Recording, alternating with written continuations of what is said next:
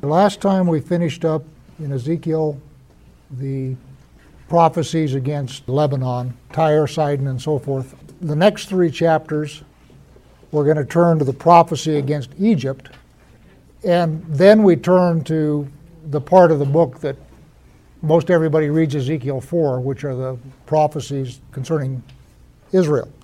This is written after the Exodus. The Exodus would have happened somewhere in the vicinity of 1500 BC, and this prophecy is written somewhere in the vicinity of 580. So you're talking uh, 700 years that have passed since the Exodus. And the only reason I mention that is because this prophecy is going to be against Egypt, and he's going to say a lot of things that are reminiscent in some ways of the Exodus. For example, one of his goals is so that Egypt will know that he is the Lord. Egypt got that message earlier on, and they apparently have forgotten it because he's going to remind them. The other thing is in the geopolitics of what's going on here, Israel got put under tribute by the Babylonians and Nebuchadnezzar. And the second set of prophecies here in Ezekiel, when they finally get sanded off, are going to be because of a rebellion of Israel against Babylon. In that rebellion, they went to Egypt and made an alliance with Egypt and sort of got assurances from Egypt that, yeah, you go get those Babylonians, we're right here with you. And they weren't. So, one of the things that God is going to be annoyed with Egypt about is that they said that they would stand up with Israel, and when the time came, they didn't do it. So, 29. In the tenth year, in the tenth month, on the twelfth day of the month, the word of the Lord came to me Son of man, set your face against Pharaoh, king of Egypt, and prophesy against him and against all Egypt. Speak and say, Thus says the Lord God Behold, I am against you, Pharaoh, king of Egypt, the great dragon that lies in the midst of his streams, that says, My Nile is my own, I made it for myself. I will put hooks in your jaws I will make the fish of your streams stick to your scales, and I will draw you up out of the midst of your streams, with all the fish of your streams that stick to your scales. And I will cast you out into the wilderness.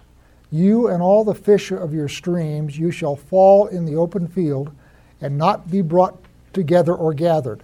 To the beasts of the earth and to the birds of the heavens I will give you as food. When we went through the Exodus, one of the things that we talked about is the position of the Nile in Egypt. And if you look at a satellite map, it becomes very, very obvious. So the Nile is the thing that creates and sustains Egypt. No Nile, no Egypt. So Pharaoh, who is regarded as a god and was regarded as a god at the time of the Exodus, is intimately intertwined with the river. And so, this idea that he would be represented as a serpent or a dragon or a snake or a crocodile, some kind of a reptile that lives in the bottom of the river, and that there's this spiritual relationship, if you will, between Pharaoh and the river goes all the way back to the Exodus. Because you remember what was the first miracle that God brought? The Nile River turned to blood. And what that means is symbolically, the Nile is the source of life for Egypt. And what he did is turned it into death. And you remember that as part of that, all of the fish in the river died and they stank. So you have here Pharaoh being represented as this dragon that lives in the Nile, and you got all these fish sticking to his scales when he gets pulled up and thrown into the middle of the desert. This is again very much reminiscent of what happened in the Exodus. Verse 6.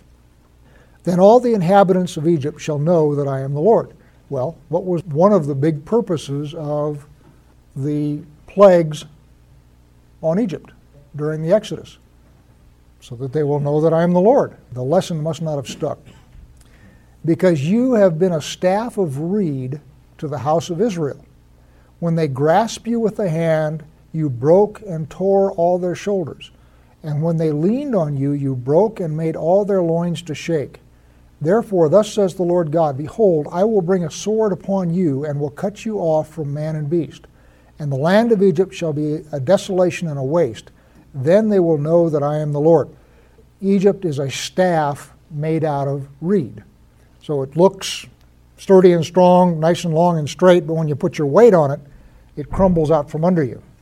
And what it's saying here is not only that, Israel put their weight on you, and when it crumbled, they pulled the muscles in their shoulders and in their backs. And when you lean on something and you're expecting it to hold you up and it crumbles out from under you, you're trying to catch yourself or you fall down and you pull all sorts of muscles. That's the metaphor he's using here. Because you said, The Nile is mine and I made it, therefore, behold, I am against you and against your streams and I will make the land of Egypt an utter waste and desolation, from Migdol to Syene, as far as the border of Cush. No foot of man shall pass through it, and no foot of beast shall pass through it. It shall be uninhabited forty years. And I will make the land of Egypt a desolation in the midst of desolated countries.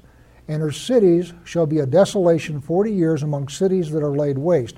I will scatter the Egyptians among the nations and disperse them through the countries. Migdol is a city in the Delta, and Syene is also called Aswan, okay? And that's down at the cataract of the Nile. So when he's saying Migdol to Aswan or Migdol to Syene, what he's saying is all of Egypt because there ain't no side to side. It's all just up and down. And he says further that he will throw them into exile. Now, as far as the commentaries I have read and what I know, which is precious little more, Egypt didn't get sanded off like Israel did. You know, we have historical record both in the Bible and the secular record of Israel being completely sanded off. Such a record does not exist anywhere except here in Scripture, and here it's only in prophecy.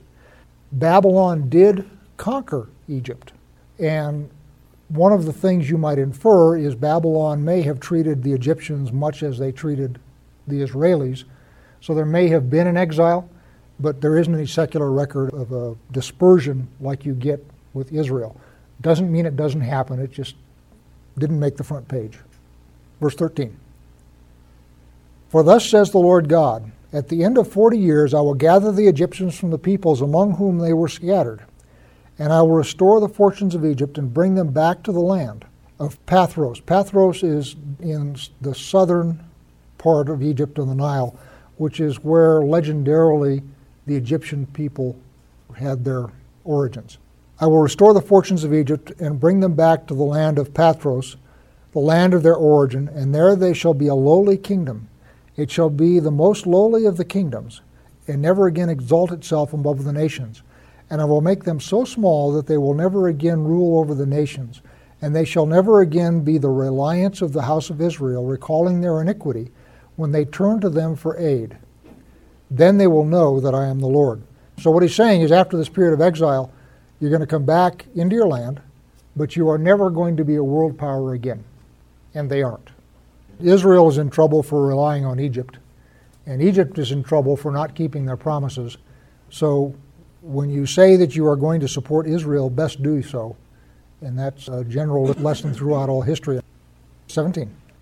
In the 29th year, in the first month, on the first day of the month, the word of the Lord came to me Son of man, Nebuchadnezzar, king of Babylon, made his army labor hard against Tyre.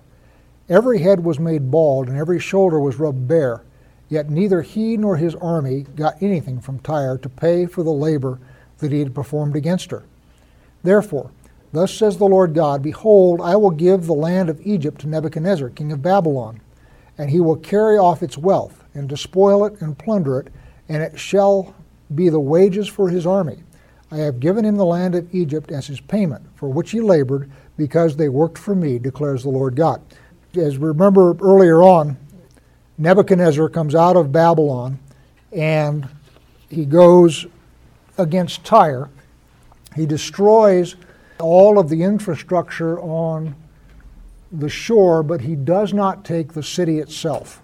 The commentary that I read says that Tyre did eventually surrender to Nebuchadnezzar, but they are surmising since it was a seagoing nation that they took most of the wealth out of there by ship. as they saw the inevitable was happening, you had ships leaving Tyre and moving the wealth somewhere else. The upshot of it is Nebuchadnezzar had a problem because he has an army that he has to pay. And they have besieged Tyre, and they, and they besieged it for several years. I mean, this is not just sort of a Sunday afternoon stroll through the Mediterranean. So, what Nebuchadnezzar does when he gets disappointed at Tyre is he turns south and he goes after Egypt. And he will pay off his army from the Egyptians. 21. On that day I will cause a horn to spring up for the house of Israel, and I will open your lips among them. Then they will know that I am the Lord. So again, we're talking about restoration of Israel. 30. The word of the Lord came to me Son of man, prophesy and say, Thus says the Lord God Wail, alas for the day, for the day is near. The day of the Lord is near. It will be a day of clouds, a time of doom for the nations. A sword will come upon Egypt, and anguish shall be in Cush. When the slain fall in Egypt, and their wealth is carried away, and her foundations are torn down. Cush and Put and Lud and all of Arabia and Libya, and the people of the land that is in league shall fall with them by the sword. There is some question about what we're talking about here with the day of the Lord certainly you can make a case that we're talking in times. You can also make a case that there was a day of doom for these countries that happened in the past, which it did, and that that's what's being talked about here in prophecy by Ezekiel. I don't know which one it is. It can be either way. Verse 6 Thus says the Lord those who support Egypt shall fall, and her proud might shall come down. From Migdol to Syene, and again, that's from the delta down to Aswan, they shall fall within her by the sword, declares the Lord God. And they shall be desolated in the midst of desolated countries, and their cities shall be in the midst of cities that are laid waste. Then they shall know that I am the Lord, when I have set fire to Egypt, and all her helpers are broken. On that day, messengers shall go out from me in ships to terrify the unsuspecting people of Cush, and anguish shall come upon them in the day of Egypt's doom, for behold, it comes. Verse 10 Thus says the Lord God I will put an end to the wealth of Egypt by the hand of Nebuchadnezzar, king of Babylon. Okay, now notice again, we're now back to Nebuchadnezzar again. So, in that day, day of the Lord kind of thing, we had Nebuchadnezzar at the beginning, and we have now Nebuchadnezzar again, and that stuff is in the middle. Hence, you could look at it being simply all part of one prophecy. I will put an end to the wealth of Egypt by the hand of Nebuchadnezzar, king of Babylon. He and his people with him, the most ruthless of nations, shall be brought in to destroy the land, and they shall draw their swords against Egypt, and fill the land with the slain. And I will dry up the Nile, and will sell the land into the hand of evildoers. I will bring desolation upon the land and everything in it by the hand of foreigners. I am the Lord, I have spoken. The only place I see drying up the Nile is here in this prophecy. I don't have any exterior knowledge of such an event having happened. Doesn't mean it didn't, it just means I don't know about it. Thus says the Lord I will destroy the idols and put an end to the images in Memphis. There shall no longer be a prince from the land of Egypt. So I will put fear in the land of Egypt. What are the images in Memphis? There are obelisks all over the place. There was considerable looting by the French and the British when they conquered Egypt, and that's how they stocked their museum and lots and lots of that. But when they built the High Aswan Dam, they flooded what's called the Valley of the Kings, and they had to go through and remove all the Cecil B. DeMille stuff with the big statues and all that kind of stuff. All that has to be removed. And I don't remember where it is, whether it was at Memphis or at Thebes. I think it was one of the two. Verse 14 I will make Pathros a desolation. I will set fire to Zoan, and I will execute judgment on Thebes. And I will pour out my wrath on Pelusium, the stronghold of Egypt. Pelusium is a fortress city in the delta and cut off the multitude of Thebes. And I will set fire to Egypt. Pelusium shall be in great agony. Thebes shall be breached, and Memphis shall face enemies by day. The young men of On and Pi Beseth shall fall by the sword, and the women shall go into captivity. At Tehaphnes this day shall be dark when I break there the yoke bars of Egypt. And her proud might shall come to an end in her. She shall be covered by a cloud, and her daughters shall go into captivity. Thus I will execute judgment on Egypt. Then they will know that I am the Lord. These are all major cities up and down the Nile. Memphis and Thebes are both major cities. Pelusium is, according to my commentary, a, a fortress city in the delta that guards the northern invasion route into Egypt, uh, which is pretty much the only invasion route into Egypt, unless you're coming up from Cush. Where have we heard On before? Joseph marries Potiphar's daughter, the priest of On. So all of these are a big deal. Verse 20. In the eleventh year, in the first month, on the seventh day of the month, the word of the Lord came to me Son of man, I have broken the arm of Pharaoh, king of Egypt, and behold, it has not been bound up, to heal it by binding with a bandage, so that it may become strong to wield the sword. Therefore, thus says the Lord God Behold, I am against Pharaoh, king of Egypt, and I will break his arms, both the strong arm and the one that was broken, and I will make the sword fall from his hand. I will scatter the Egyptians among the nations and disperse them among the countries. And I will strengthen the arms of the king of Babylon and put my sword in his hand. But I will break the arms of Pharaoh, and he will groan before him like a man mortally wounded. I will strengthen the arms of the king of Babylon, but the arms of Pharaoh shall fall. Then they shall know that I am the Lord, when I put my sword into the hand of the king of Babylon, and he stretches it out against the land of Egypt.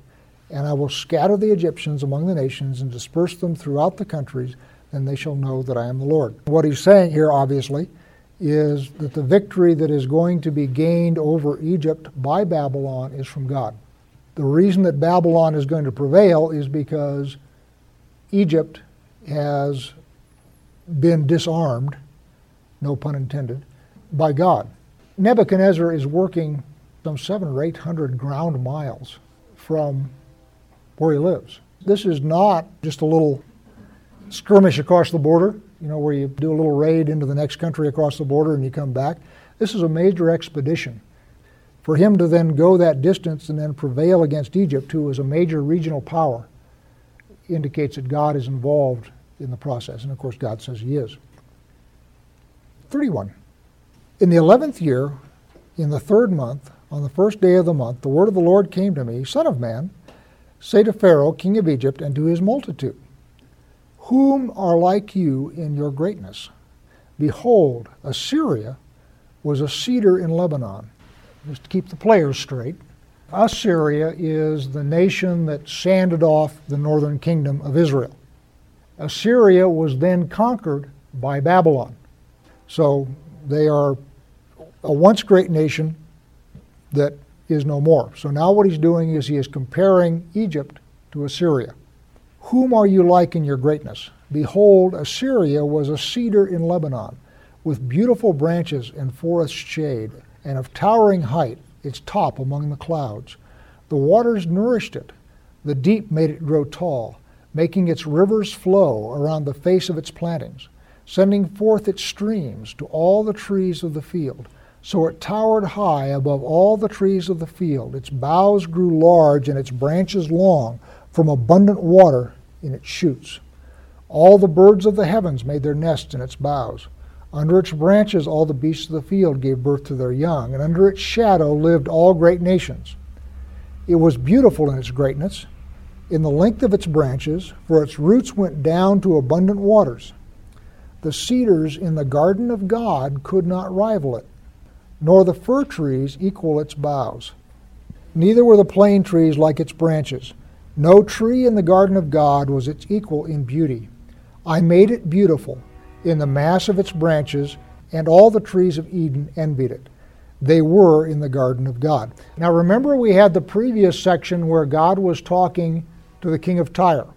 and he's looking at the king of Tyre, who is a real earthly king, and all of a sudden he's starting to look past him and through him, and he starts talking about you were in the garden of God, you walked among the fiery stones, you were the perfection of beauty, on and on and on. And so it was very obvious that he was no longer talking to the king of Tyre, he was talking to Satan, the cherub.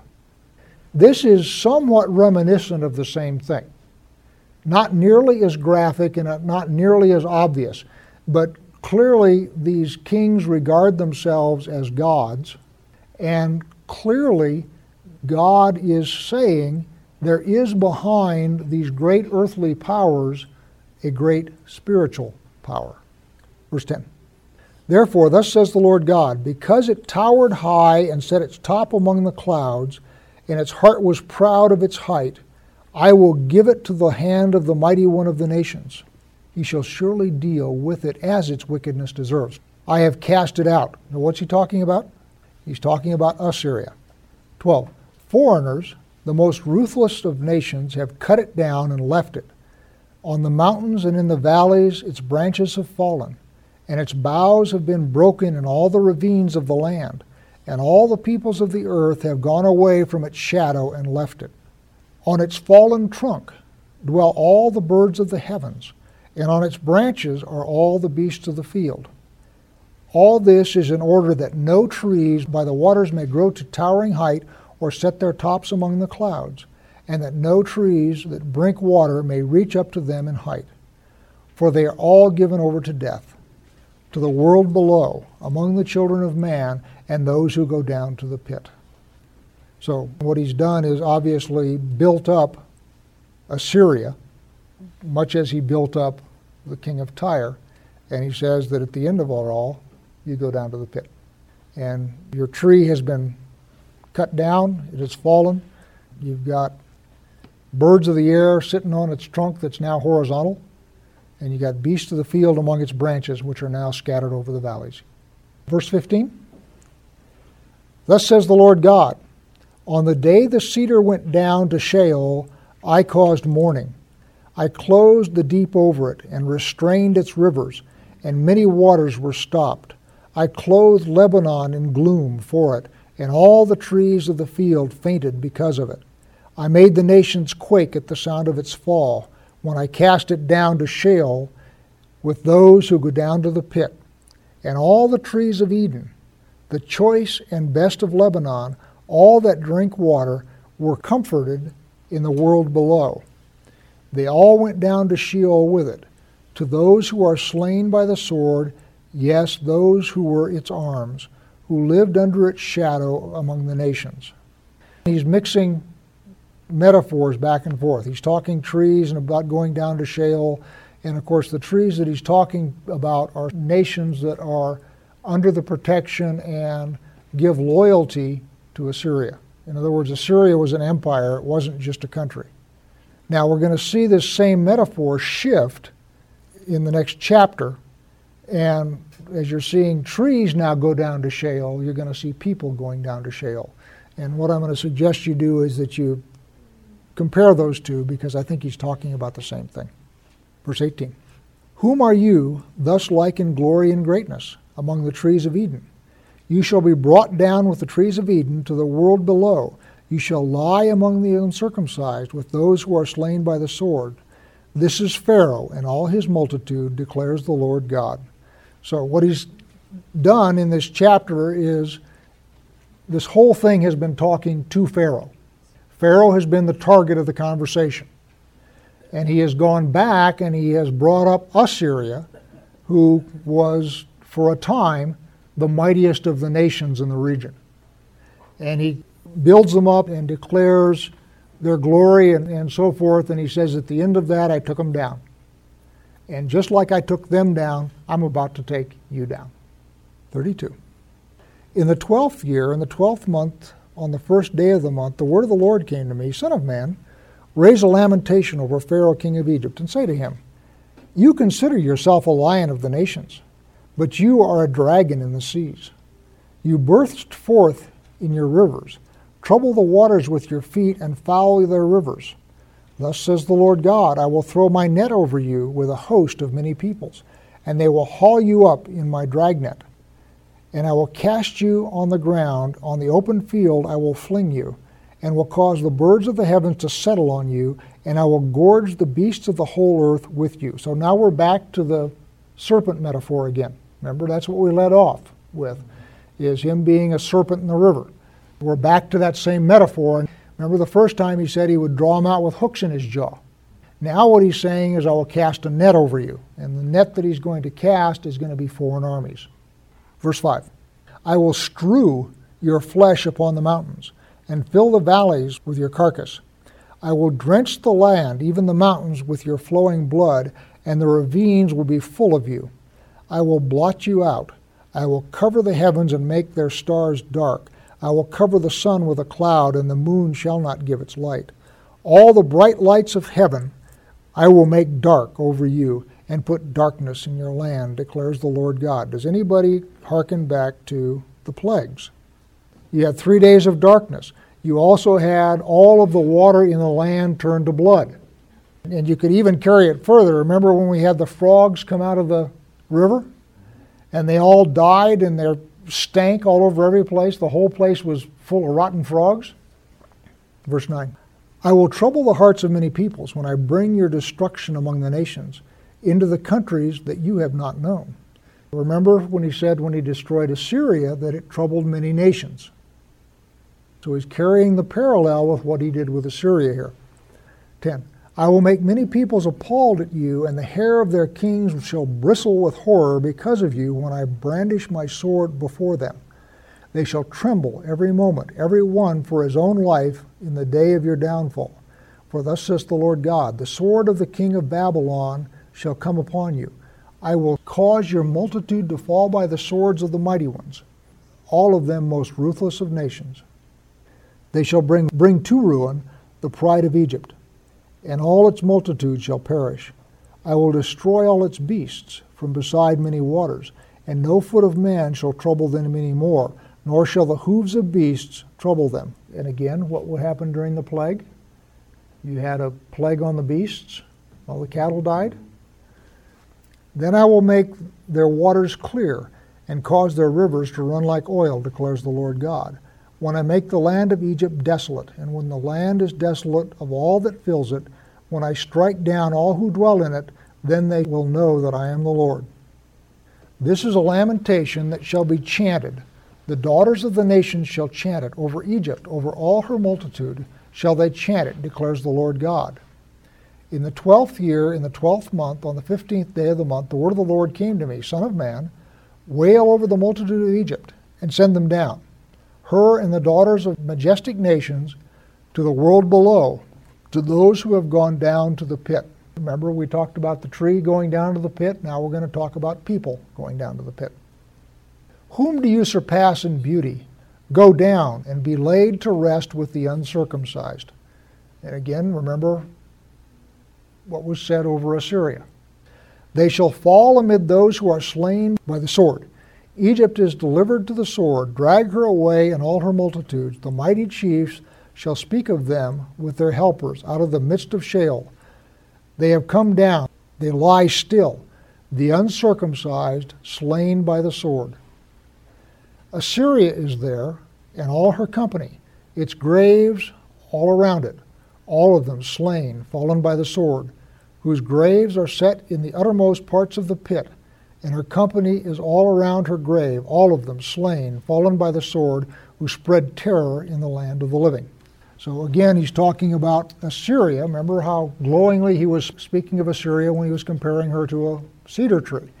Well, now we're looking at her in the pit and we are seeing what she actually is. 24. Elam. Elam became part of Persia. Elam is there and all her multitude around her grave, all of them slain, fallen by the sword, who went down uncircumcised into the world below, who spread their terror in the land of the living. And they bear their shame with those who go down to the pit. They have made her a bed among the slain with all her multitude, her graves all around it, all of them uncircumcised, slain by the sword, for terror of them was spread in the land of the living, and they bear their shame with those who go down to the pit. They are placed among the slain. Meshech, Tubal, is there with all her multitude, her graves all around it, all of them uncircumcised, slain by the sword, for they spread their terror in the land of the living. And they do not lie with the mighty. This is different now, isn't it? What you've had are all these mighty nations laying down, and now we have Meshech Tubal, who does not lay with the mighty. They do not lay with the mighty, the fallen among the uncircumcised, who went down to Sheol with their weapons of war, whose swords were laid under their heads, and whose iniquities are upon their bones. For the terror of the mighty men was in the land of the living. But as for you, you shall be broken and lie among the uncircumcised with those who are slain by the sword. One thing should have stood out to you over and over again as I read these. What was it? uncircumcised. You would get the impression from this that circumcision was somehow important. 29.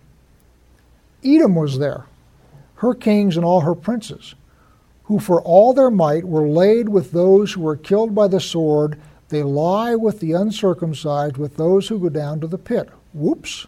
You have sons of Isaac who are being mixed in with the uncircumcised. Edom is circumcised. So it isn't whether or not you got circumcised that determines whether you are in this condition.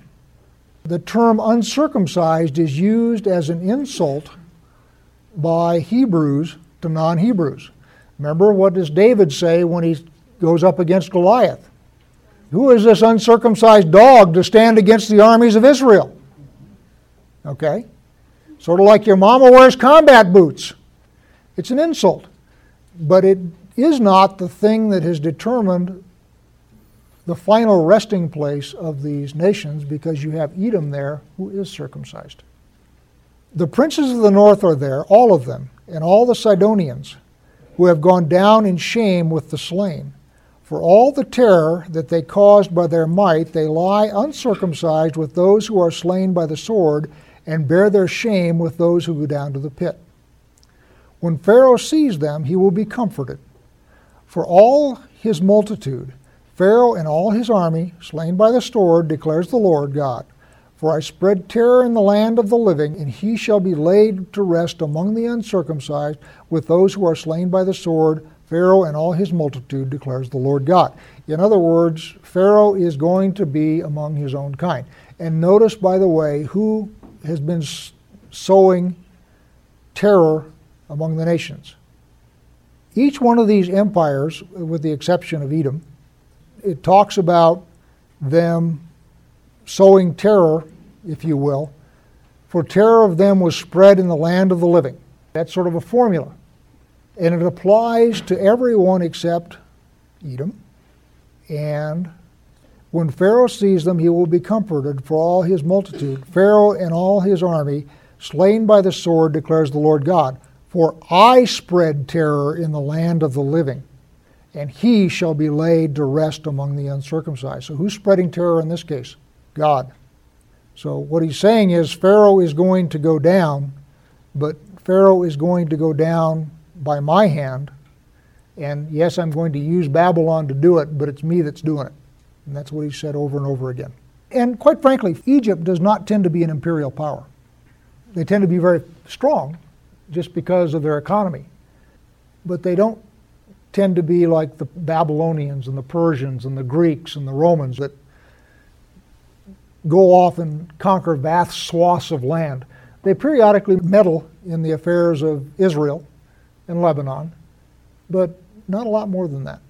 But God is clearly chapped with Pharaoh, and the reason for that, as he says, is because they didn't keep their word to Israel. And Israel relied on them, and, and they were not reliable. Okay, so next time we will start coming up now. I mean, this has all been kind of a downer. So now we're going to switch and look forward and move into the end times.